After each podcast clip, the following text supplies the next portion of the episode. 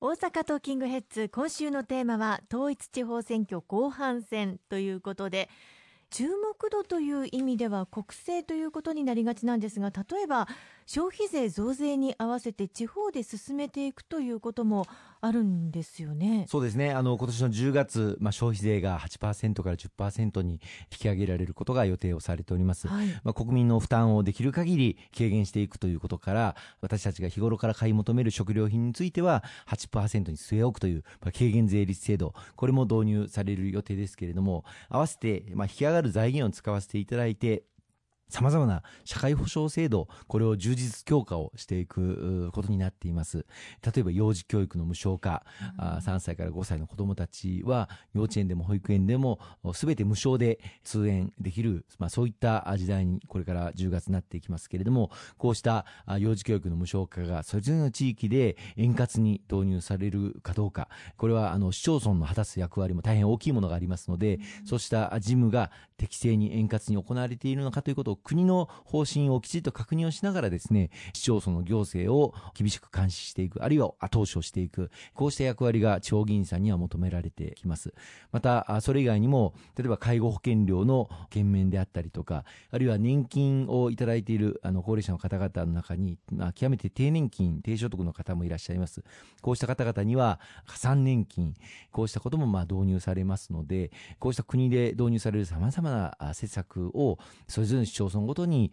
しっかりと実施をしていただくということが大事だと思います。また、あの、消費税率が10%に引き上がるときに、消費を冷え込ましてはならないという観点から、はい、景気の平準策というものを国では多く実施をさせていただく予定なんですね。つまり、書き込み需要というものが生じて、そして消費税が上がった後全く物が売れなくなってしまうという景気に打撃を与えてしまう。まあ、こういったことがないように、実は10月以降にお買い物した方が得ですよという施策がたくさんあるんです。はい、これはあの大きな買い物でいうと車とか、あるいは住宅とか、こういったものでも10月以降に実は買った方がお得な税制であったりとか、補助金制度というものが多く盛り込まれていますし、あるいはそれぞれ地域におきましても、例えば商店街で買い物をしていただくときに、に10月以降お得になるプレミアム付き商品券というものを国で発行することを決めまして、しかし実際にこれを具体的に発行するのは各市町村に発行していただきます。このプレミアム付き商品券は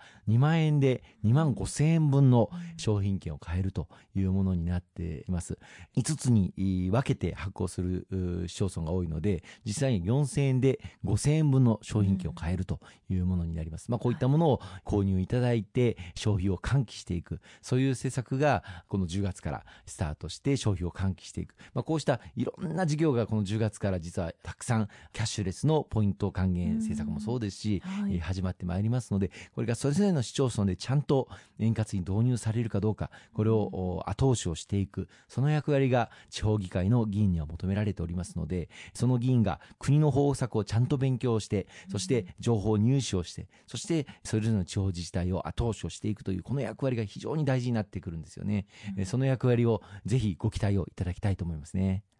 国と地方の、まあ、連携ももちろん大切ですし各自治体でどうそれぞれ、えー、いろいろなものが運営されていくかということが重要ということですよね。はい、はい、あの例えば中小企業支援策もさまざま国では法律を作ったりあるいは予算補助金を計上したりしているんですがそれをどう自治体でそれぞれの市町村の中小企業の皆様にお届けできるのかということがそれぞれの市町村にとって、あるいはそれぞれの市町村の発展にとって、極めて大事になってきます。あの昨年、国では生産性向上特別措置法という法律を作らせていただいて、中小企業の皆さんが新しい設備投資を行う場合に、その設備に対する固定資産税を3年間ゼロにすることができる制度、これを法律を昨年5月に成立させていただいたんですけれども、はい、これは国の法律を作るだけではダメで、うん、それぞれ自治体ごとに、うちの市町村でもこれを導入しますということを決めていただく必要があったんですね。うん、あの、公明党として大阪府本部で働きかけまして、おかげさまで大阪府下の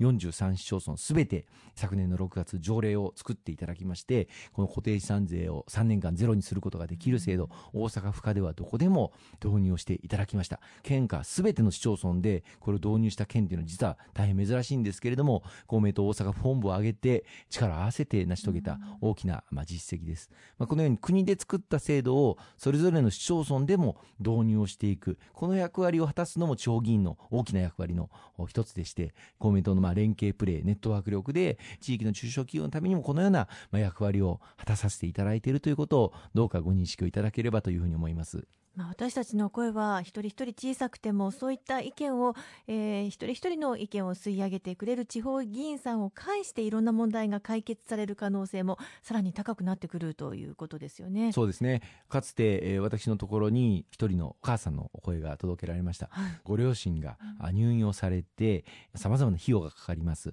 そのご両親の食費も結構かかるんですが実はあの国の制度で90日間入院されると食費が減額になるという制度があるんです、はい、ところがそのご両親の年齢が、まあ、75歳になられた瞬間に実は保険者といいましてその医療保険の制度が75歳以降になりますと後期高齢者医療保険という制度に移行するんです、はい、そうしますとその新しい保険制度の下でもう一回90日入院をしないと減額が得られないということ。これはおかしいんじゃないの？と。入院して90日経って安くなったのに75歳の誕生日を迎えた瞬間にまた食費が値段が上がってでまた90日経ったらまた値段が下がるといういう声が、まあ、地方議員さん通じて届けられまして、はい、それを厚労省と、まあ、相談をして制度を変えることができまして、まあ、保険者が変わっても引っ越しをしても実は保険者が変わってしまいますのでそういった時にもこの食費の減額制度が元に戻ってしまうということになっていたんですけれどもこれが解消されると